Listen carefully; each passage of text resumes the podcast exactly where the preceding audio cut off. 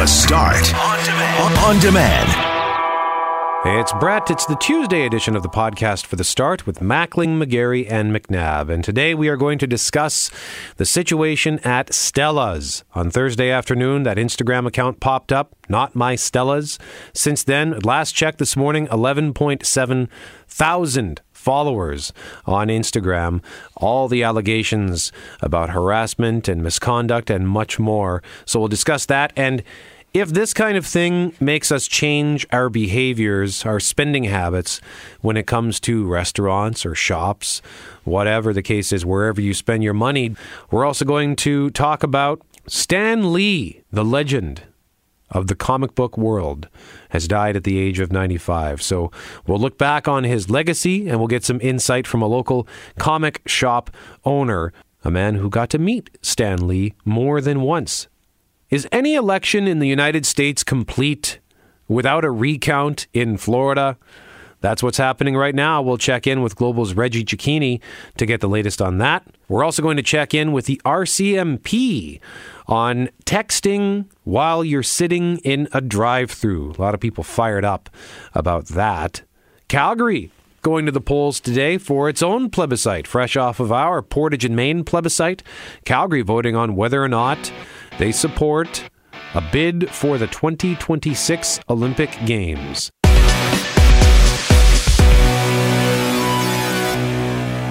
Loren, boy, this uh, Stella's thing, I caught wind of this early, I guess it was Friday morning. Wow. We talked about the California wildfires. Don't want to make light of that, but I don't know that I've ever seen a story spread like wildfire mm-hmm. like that here in Winnipeg. No, and it all started with just a post on Instagram, and one of the women who posted it, it was a former employee, and she said Friday what she did was um, an, an, alert came up on her Facebook page just advising her that it had been one year since she left Stella's, and that got, prompted a post from her just talking about how she felt about having worked there. And the next thing you know, she said she had this flood of posts on this Instagram account called hashtag not my Stellas. And so what happened on Monday following all these people making these allegations of a toxic workplace environment? Well, yesterday, the popular Winnipeg restaurant chain announced that it had placed two of its managers on indefinite leave, which just follows those allegations of a toxic workplace environment and accusations of sexual harassment. Stella's has six restaurants throughout Winnipeg. It's extraordinarily popular, and Stella's deciding yesterday that it needed to take action. Here's Global's Brittany Greenslade. Stella's has been under fire on social media, facing dozens of accusations. Today, it's taking one of its first steps towards what the owners are calling a commitment to restoring trust and confidence of not only staff, but customers. Stella's released this statement and message to its staff addressing the complaints and outlining some immediate action, including removing CEO Grant Anderson and regional manager Brad Burrows, who will both take indefinite leaves of absence from Stella's while an external HR company investigates the social media claims. Now, as you first saw here on Global News, an Instagram account surfaced last Thursday under the name Not My Stella's. Overnight, more than 150 anonymous complaints complaints had been posted where people identifying as former and current employees alleged everything from sexual harassment to working without breaks and racism. Now, Stella's Sherbrooke Street location closed at 3 p.m. today and will be closed again tomorrow for staff meetings. The other locations are remaining open. That was Global's Brittany Greenslade. So the Sherbrooke Street closed Monday and will stay closed until tomorrow morning, is our understanding. And again, that Instagram account that was called Not My Stellas, I think as of yesterday, had 222 posts alleging that the chain ignored harassment, sexual harassment, labor laws, and contributed to unsafe working conditions. Uh, again, Stella's responding to that by putting two of its top managers on indefinite leave. Former employees did speak out to Global News on Friday. They also held a news conference. And while they were actually pushing for more, they want these managers to be fired. They also said that they didn't want Winnipeggers to boycott Stella's. Here's Kelsey Wade. We are not calling for a boycott of the company. We are asking for a forward moving dialogue on the issues that we have presented. Please be mindful that current frontline employees cannot talk about this without the fear of losing their jobs. Mm-hmm.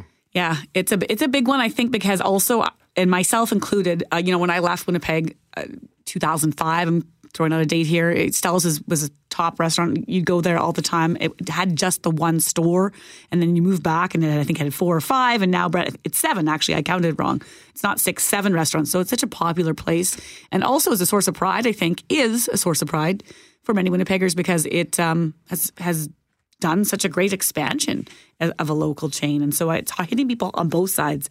I think hard people who have made these allegations, but also people who genuinely like to eat there and like supporting a local business. Yeah, I had to take my uh, girlfriend to the airport Saturday morning at sun, Sunday morning at three o'clock, and she had suggested that we go to Stella's for breakfast. We didn't end up doing it because just time. We, you know, three o'clock in the morning. I wasn't exactly uh, in the mood to go sit down and have breakfast, but I was genuinely curious to go in there and just see what the mood is and to see if, like, I'm curious to see if people are going in there and and yelling at the staff. We certainly hope that's not the case. Well, we've heard reports that they are getting phone calls and that there are things going on uh, like that. So it, I'm interested to get everybody together and see, and I'd like to hear from you on text as well. Have you changed your view on the organization? Uh, we heard from Kelsey Wade just a moment ago, former employee. She's saying, "Look, we're not calling for a boycott, but."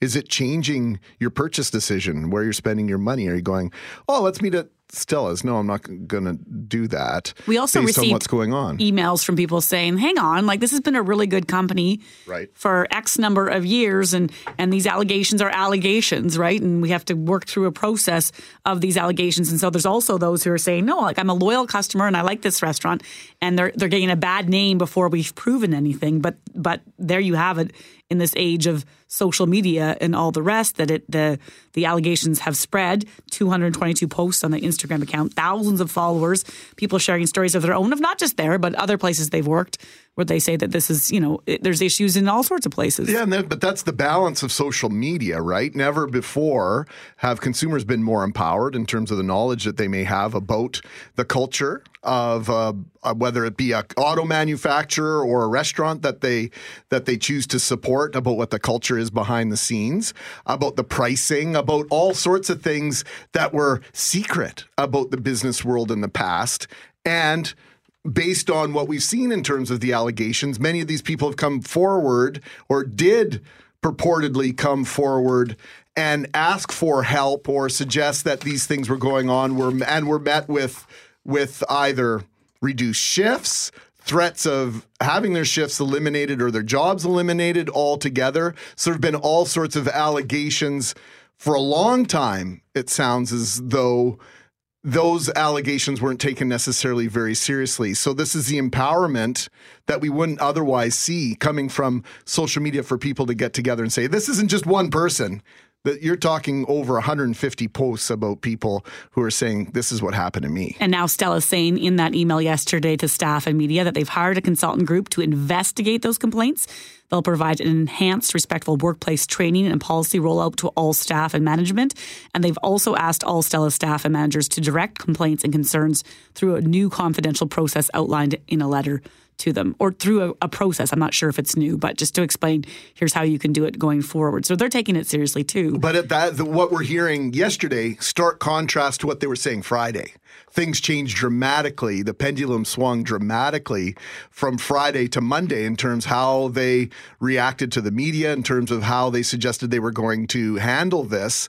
And it was kind of the first reaction was, well, this is an internal thing and we're going to deal with it. They're realizing that this is potentially a much larger problem for them overall.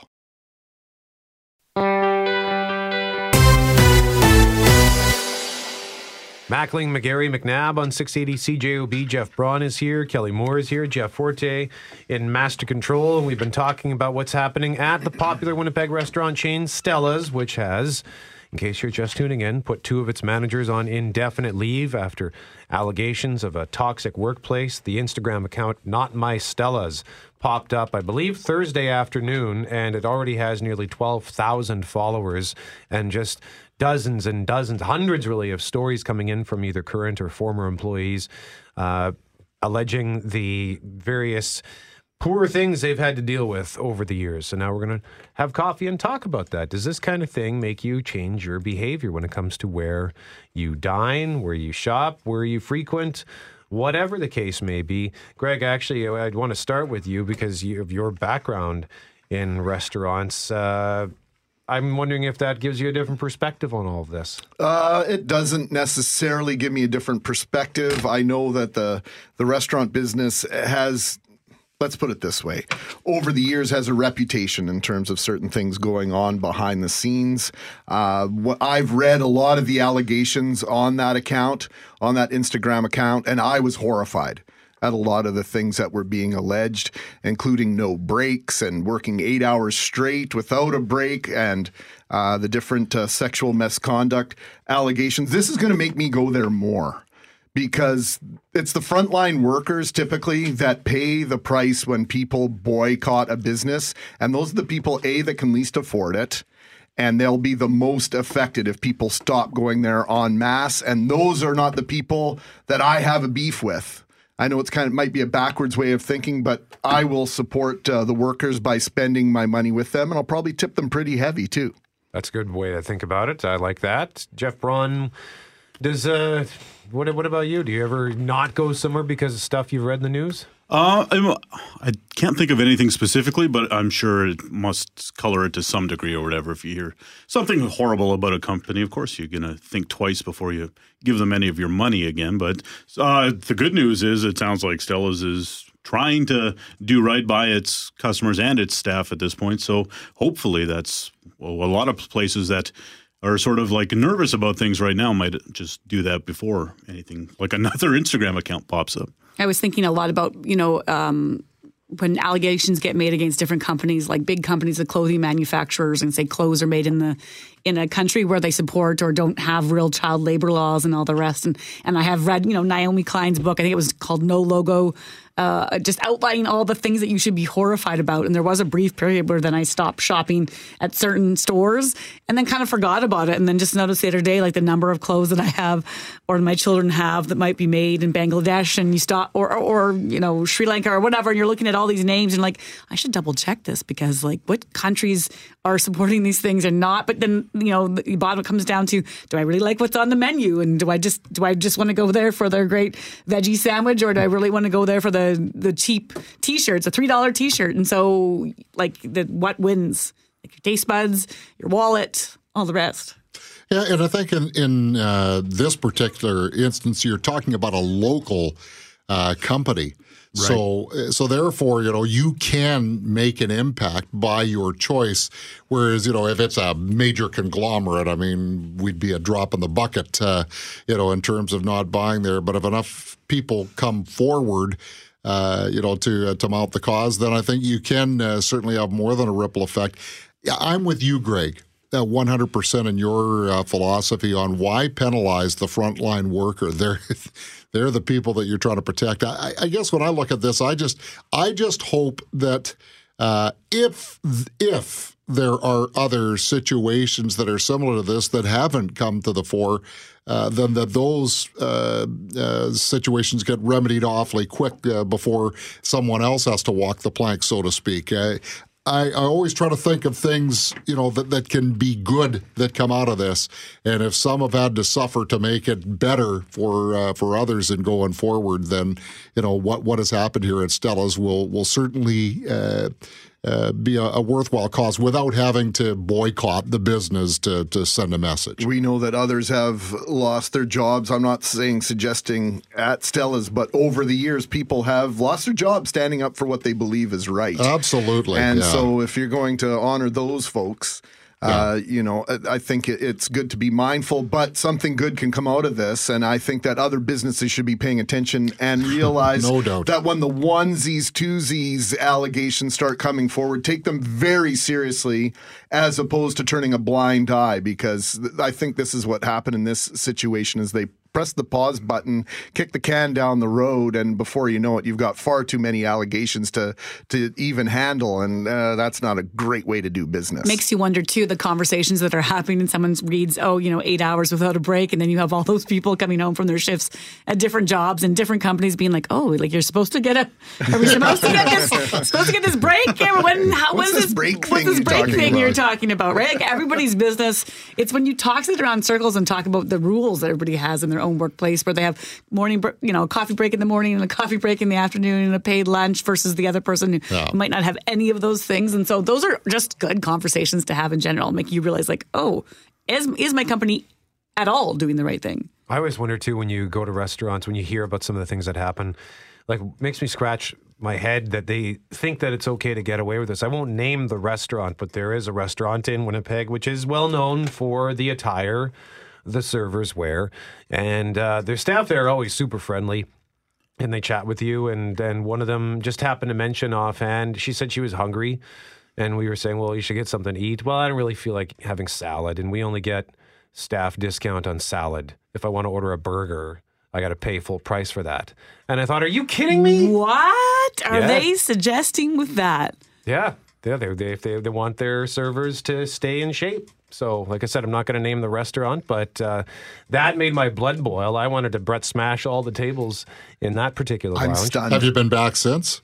Yeah, I've been back because the Yeah. staff there are friendly. You know, Yeah. the food's Yeah. good, the staff No, are no, friendly. I, I was just wondering. No, yeah, no, yeah. yeah. it- it- but it, I was angry, uh, and I'm sure I don't know if that's a local policy or a national policy on that. Holy man. And then you go to other places, and I, it's. I think this culture has changed for the most part. But I remember there's uh, one lounge chain in Winnipeg where their servers in the lounge always wore super short black mini skirts, which were very form fitting.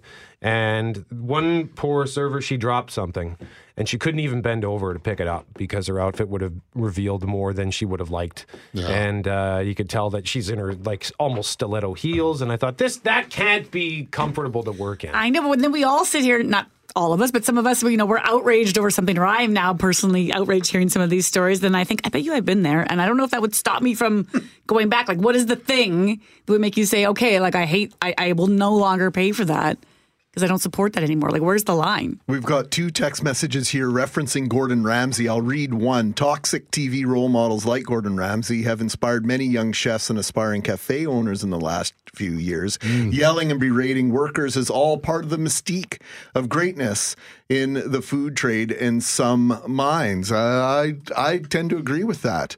That there is a sense that that's the way you do it. That's how you get the results that you want in the restaurant business. I worked with one guy. You were horrified to make a mistake and ask him to correct something that you had done wrong. And let me tell you, that effect that there was a cascading ramification in terms of the quality of food and service that the customers got because the serving staff was afraid to deal with the head chef. Not good.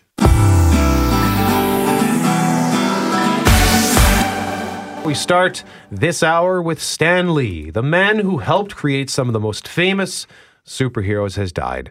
Stan Lee is gone, but he leaves behind a legacy of characters who will live forever. Mike Le Couteur looks back at Lee's life. Make me come down there, you punk. He was almost as famous as the heroes he created. Almost. I should be on that list. Name? Stanley.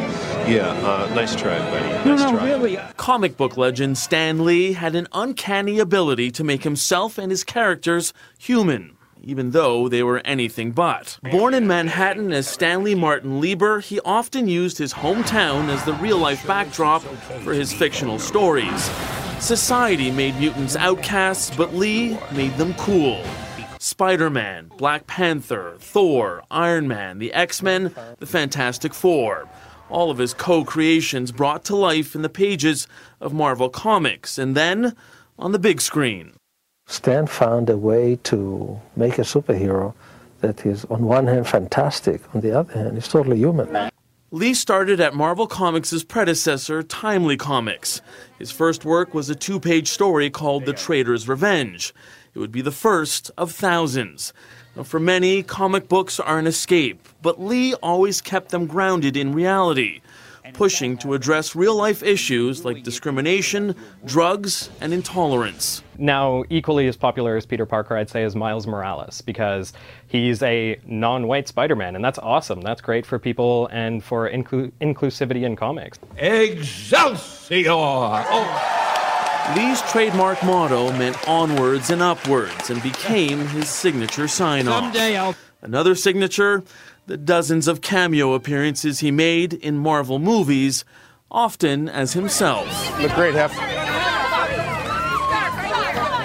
That self deprecating humor woven into every one of his stories. But so too was an important life lesson. You know, I guess one person can make a difference. Enough said. Stan Lee was 95. Meanwhile, 680 CJOB's Dan Vadeboncoeur, you heard his voice in Global News at 7 o'clock with Jeff Braun.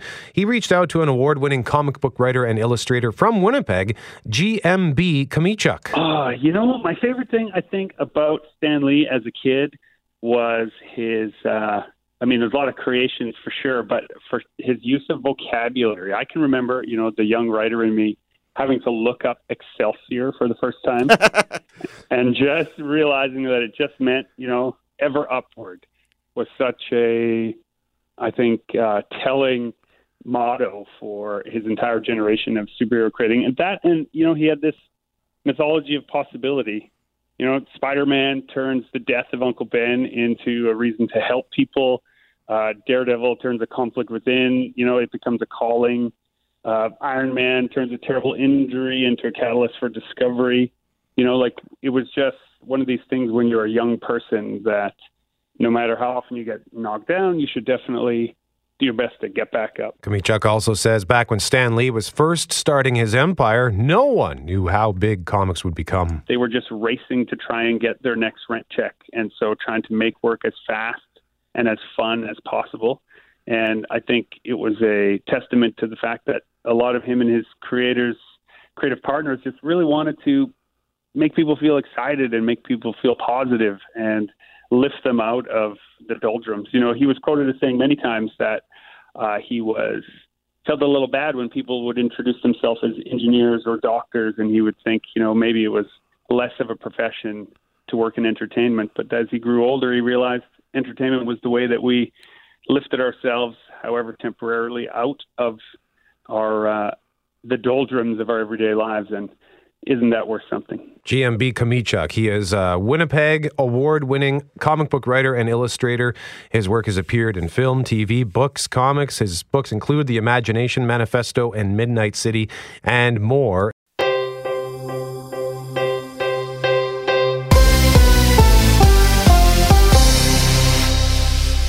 Right now, Loren McNabb. We're going to Florida. Yeah, and I think you said it right before the break, Brett. What would an American election be without a recount, particularly a recount in the state of Florida?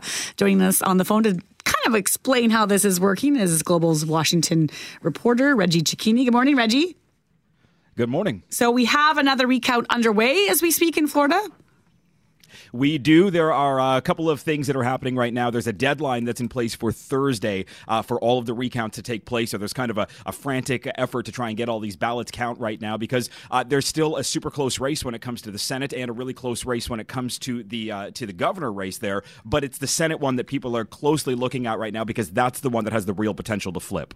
Does it have potential to flip, Reggie? I've been doing some homework on this, and in terms of the number of votes involved here, there's never been a race uh, on a recount that have overturned and changed as many votes are that are separating the two candidates right now.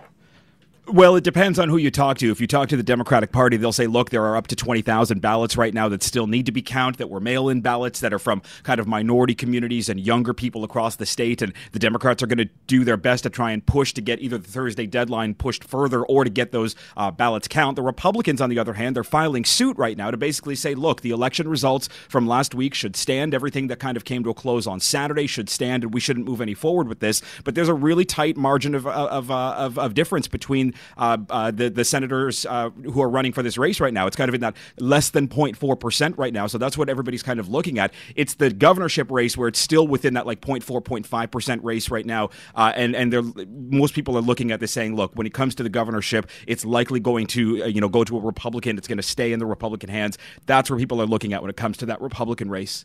But the Republicans are also saying they must be counted by the deadline on Thursday. And it seems like such an odd stand from a, a, a political party in the United States of America. It really rubs me the wrong way. Well, I mean, this is Florida law. Like Thursday is the deadline that they say that these have to get counted by. So that's why Republicans are saying, look, we might as well just leave this as is. There's election, uh, you know, workers. There are people saying, look, this this deadline of Thursday to get all of these millions and millions of ballots recount is likely not going to happen. Machines could fray. They're already finding some issues when it comes to ballots making its way through the machines that they're not able to read. So there's there's that's why I said there's a flurry of activity trying to get these ballots counted and cast. Uh, but the problem is is that both sides are still going to argue, look, we either need more time or it needs needs to stop. 8.5 million votes, I think they're recounting. It's a huge number to try to get through. And, you know, whenever I hear stories like this coming out of the United States, because it seems to be the home of recounts and Florida, I wonder what that does to sort of the voter attitude and their trust of the entire system if this is what they have to keep coming back to time and time again. Well, I mean, the Republicans aren't helping that argument right now because they're the ones saying that, look, two of the biggest counties in Florida right now continuously have these problems. Each time we have an election, they're always misplacing ballots or they seem to be finding new ballots. So that kind of plays into some of that rhetoric that's going on in some voters' minds right now. The Democrats are saying, look, the last time we had an election here, there were five and a half million people. Florida now has eight and a half million people that are trying to cast a ballot. So it just puts more strain on the system. And the system itself is still, uh, you know, in the process of trying to evolve. The ballots are still difficult to read. There's uh, questions and concerns about how the ballots were laid out and to why there may have been undervotes and overvotes with people not paying attention to how they were ticking off a box. So this is kind of a big circle that people are trying to go through saying, look, the ballots need to be figured out. We need to get a better election system going in place. And we need to understand that there are more people in Florida than there ever were before casting a ballot. Reggie Cecchini joining us live on 680 CJOB. Reggie, thanks for the time as always. Thank you. Global Washington correspondent Reggie Cecchini. How much confidence can you have No. in the results that came out in less than 24 hours if they are incapable of recounting the ballots in three or four days? It, it's mind boggling. And then to file, I mean, who wants to win through a lawsuit? And then it's really more about a PR battle. Whoever sort of wins the war of words, I think, wins at the end of the day. I mean, yeah, like your faith in that system must be hard.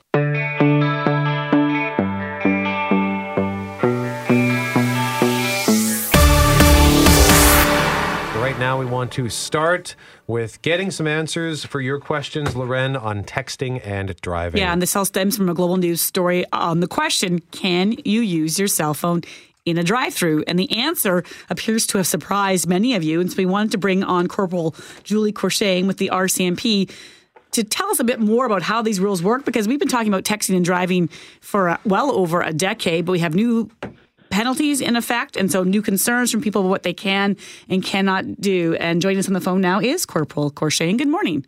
Good morning. Okay, so let's just start with the drive-through question. It, can I use my cell phone in a drive-through? Okay, so anytime you're moving in your vehicle on a roadway, no, you cannot use your cell phone. So, so a drive-through uh-huh. is a roadway, just to be clear. Yeah, you're moving You're like because parking lots and all that fall under the the Highway Traffic Act. So if I'm sitting in a parking lot and using my phone in a par- in a stall, does that count as texting? No, if you're parked, you're you're not on the on any type of roadway at all, then you're fine, right? The what happens is you have to pull off to the side of the road or off the roadway uh, and make sure that your vehicle is stationary. So, what about then, uh, Corporal? One of the things people are asking about is a lot of drive-throughs. You can use an app on your phone. So, if I pull up to the window and pull my phone out, am I going to get a ticket for that? Well, the way I look at it is if you pull up, you're you're now in park at the window and you're going to use your app. Sure. I mean, I don't see uh, a problem doing that because you're in park, you're stopped, you're just using that. I don't I don't think we're going to be, you know, around um, these drive-throughs and these places looking for this kind of thing. But what if I'm in the drive-through and I'm not at the window? There's a car in front of me and I'm in park. What's the difference there if I'm using my phone? Well, if you're going to be moving forward, um, you know, we just want everyone to be safe, basically, right? These are what this new distracted driving legislation is for. We know that um, distracted driving is huge in a, in a lot of, um, you know, it's caused a lot of collisions and fatalities and stuff like that. So the whole reasoning behind all all these new laws is to deter people from using their cell, phone at all, right? We know that anytime you pick it up, you're going to be distracted.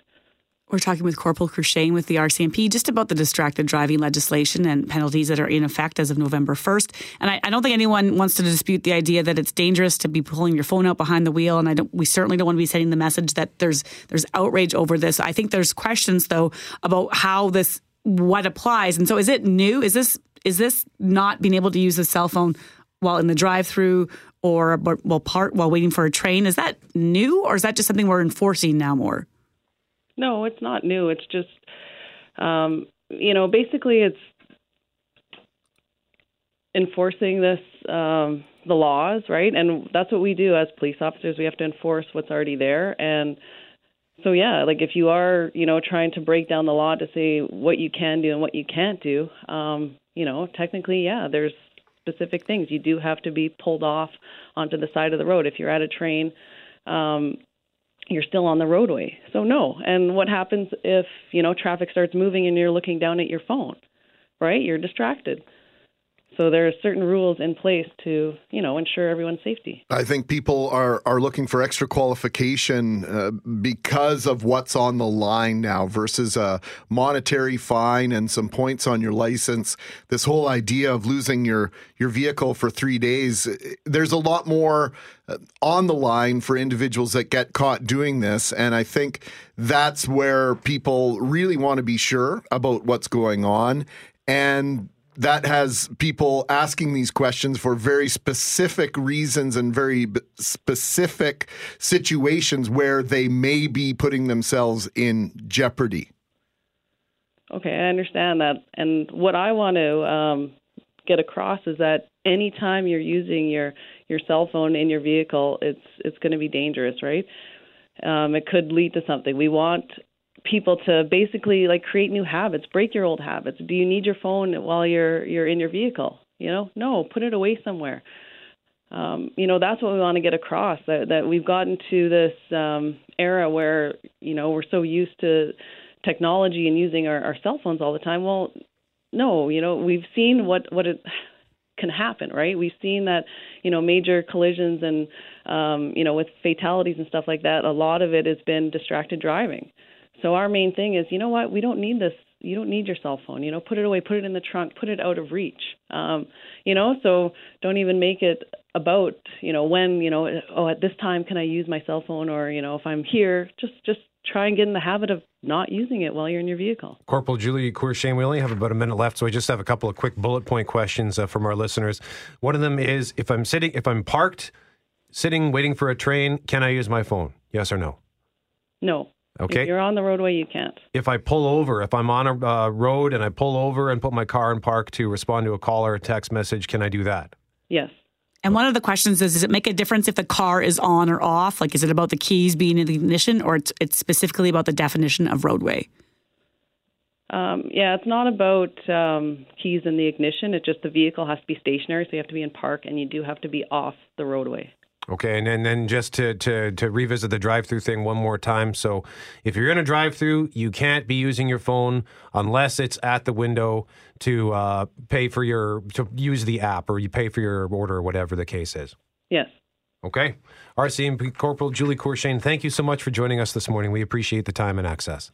All right, thank you. 813 on 680 CJOB. Any quick final thoughts before Well, we wrap up? Just someone just texted now. I was in a drive-through once where I got hit from behind by someone on a cell phone, and it is a scenario that has happened to people. I've actually heard that one several times before. I heard stories about maybe people getting tickets at a train on Friday, and once again, third you know third hand information.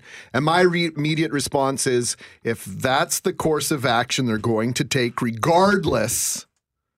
You are going to have some people who are very much in favor of this law being enforced. You're going to anger them. And I don't think that that's the way you want to go. But I think she's saying, from a official's uh, perspective, from the RCMP thought, just enough is enough. Like you don't need it in the I drive-through. get You don't it. need it, I so agree. just stop using it. I'm just suggesting, in terms of getting people to buy in on this, that's not the way to go.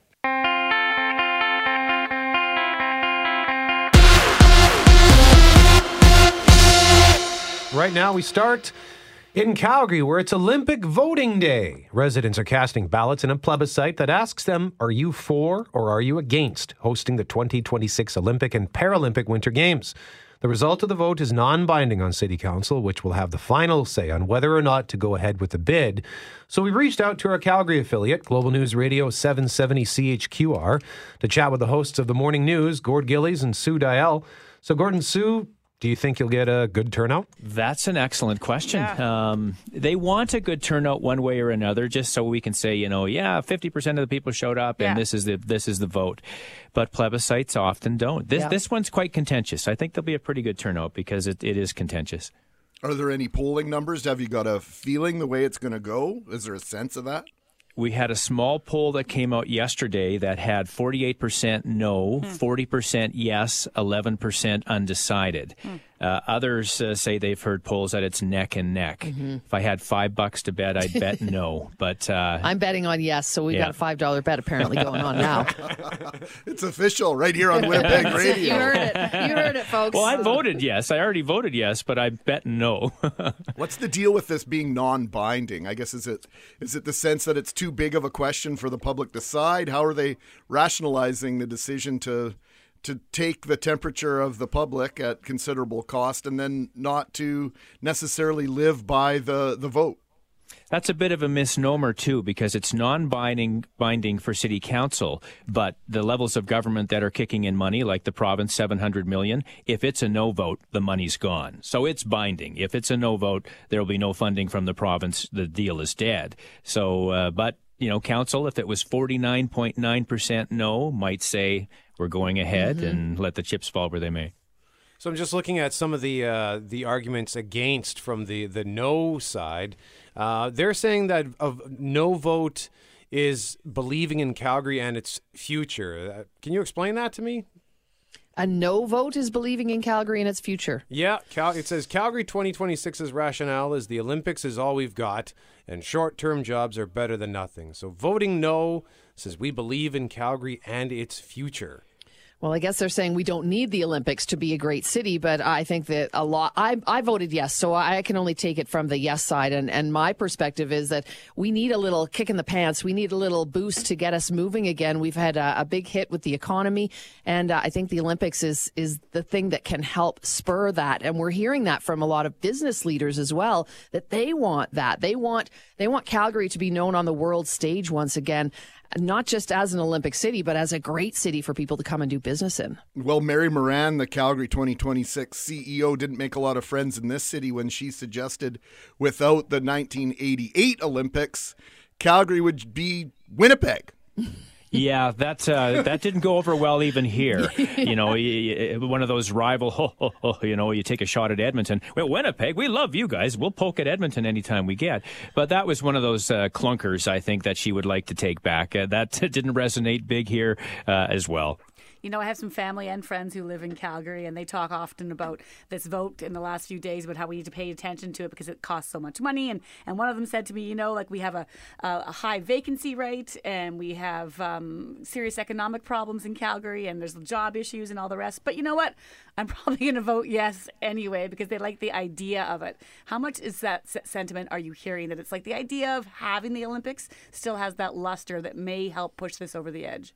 Well, I think most Calgarians are proud to be part of an Olympic city. I'm old, so I worked the Olympics, and it was fun and a blast. And it's part of our DNA. It's part of our personality. So I think, on you know, on the whole, everybody would love to have the Olympics come here. But to your point, for your relative's point, I mean, downtown office space is at a 27% vacancy rate. There are empty big buildings there. A lot of people who are making a lot of money in the heyday of the oil times are out of work now and struggling. And then there's the trickle down to the restaurants and to the golf courses and everybody else. When you don't have the money to spend on those things, everybody's suffering. So the critics say this is not where we should be investing our billions of dollars to try and spur things. There's other ways of doing it. Love the Olympics, love the idea, not right now. But they keep saying there are the, you know, let's do other things to spur the downtown growth, but there are no other plans. So why not use the Olympics as that plan and get things moving again? It's just that I'm younger than Gord. See, he said he's old and I'm, I'm younger than him. So, and I wasn't here in 88. I would love to be in a city where the Olympics are happening because it has people excited already and we don't even have the bid yet. Okay, so at least half of this money's coming from the federal government, should this go ahead, correct? Yep. So I've been floating this idea since 2016, since Brazil, when those Olympics were really a disaster for one metropolitan area. I know you've already talked about the idea of having some of the hockey up in Edmonton, potentially maybe bobsleigh and ski jump out in Whistler. Why not have curling in Winnipeg? Why not do this? no, I'm not dead serious. Why not a legitimate Western Canadian bid?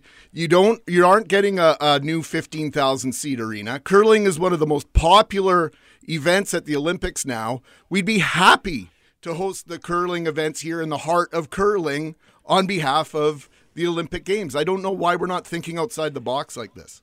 Well, that's a very passionate plea, but I'll tell you this: if hockey's in Edmonton, my vote's just gone to no. There's no way people, you know, That's the th- th- this is the pitch. It's affordable this time because we won't have to spend any money on the jumps. We can use Whistler. There was talk of Edmonton for a while. That's gone away. So it's pretty much 85% of the events will happen here in Calgary or Canmore using the facilities built in 88. The ski jumps and the, uh, the jumping combined ones will be at Whistler. But if you started spreading it around like that, I think Calgarians would say, forget it, we're out. We want to have an Olympics and, and not spread it around too thin. There's already people saying we don't like the fact it's going to Whistler. Uh, so I don't know if that would fly here or not. I just wanted to ask quickly about the idea of a referendum overall. You may or may not be, or plebiscite rather, you may or may not be familiar with the idea that Winnipeg just two weeks ago had its own plebiscite on reopening uh, uh, Portage Main to pedestrians. And a lot of people said, like, why are we putting this, you know, we, we elect politicians to make these decisions for us. Why are the people getting a say? Are, are Calgarians overall happy that they have this vote, or would they rather just leave this to the mayors and to the premiers and blame them later if it doesn't work? oh, that's a great question. I don't know. You know, I think that I think it's nice for change for the people to have their say, and I think it's important too. And I think it's also a good way for the politicians to make sure that they're not on the hook for this one. But really, it's a democratic society, right? So we have the opportunity, we have the ability and the right to vote. Why not let the people decide, and then we can go forward, or we don't. And we hardly ever have them here. So this is the first time we've had one of these in a long time, and it's a big issue, and a lot of people are motivated to vote one way or another. So I think for the most part, people are saying, yeah, give us a say. Mhm. Uh, but a lot of people don't trust the politicians to make the decision, uh, again, if it's close or whatever. But uh, I think people on, on uh, overall are pretty pleased they get to say. All right, Gordon Sue, thank you so much for this. Much Welcome, obliged. guys.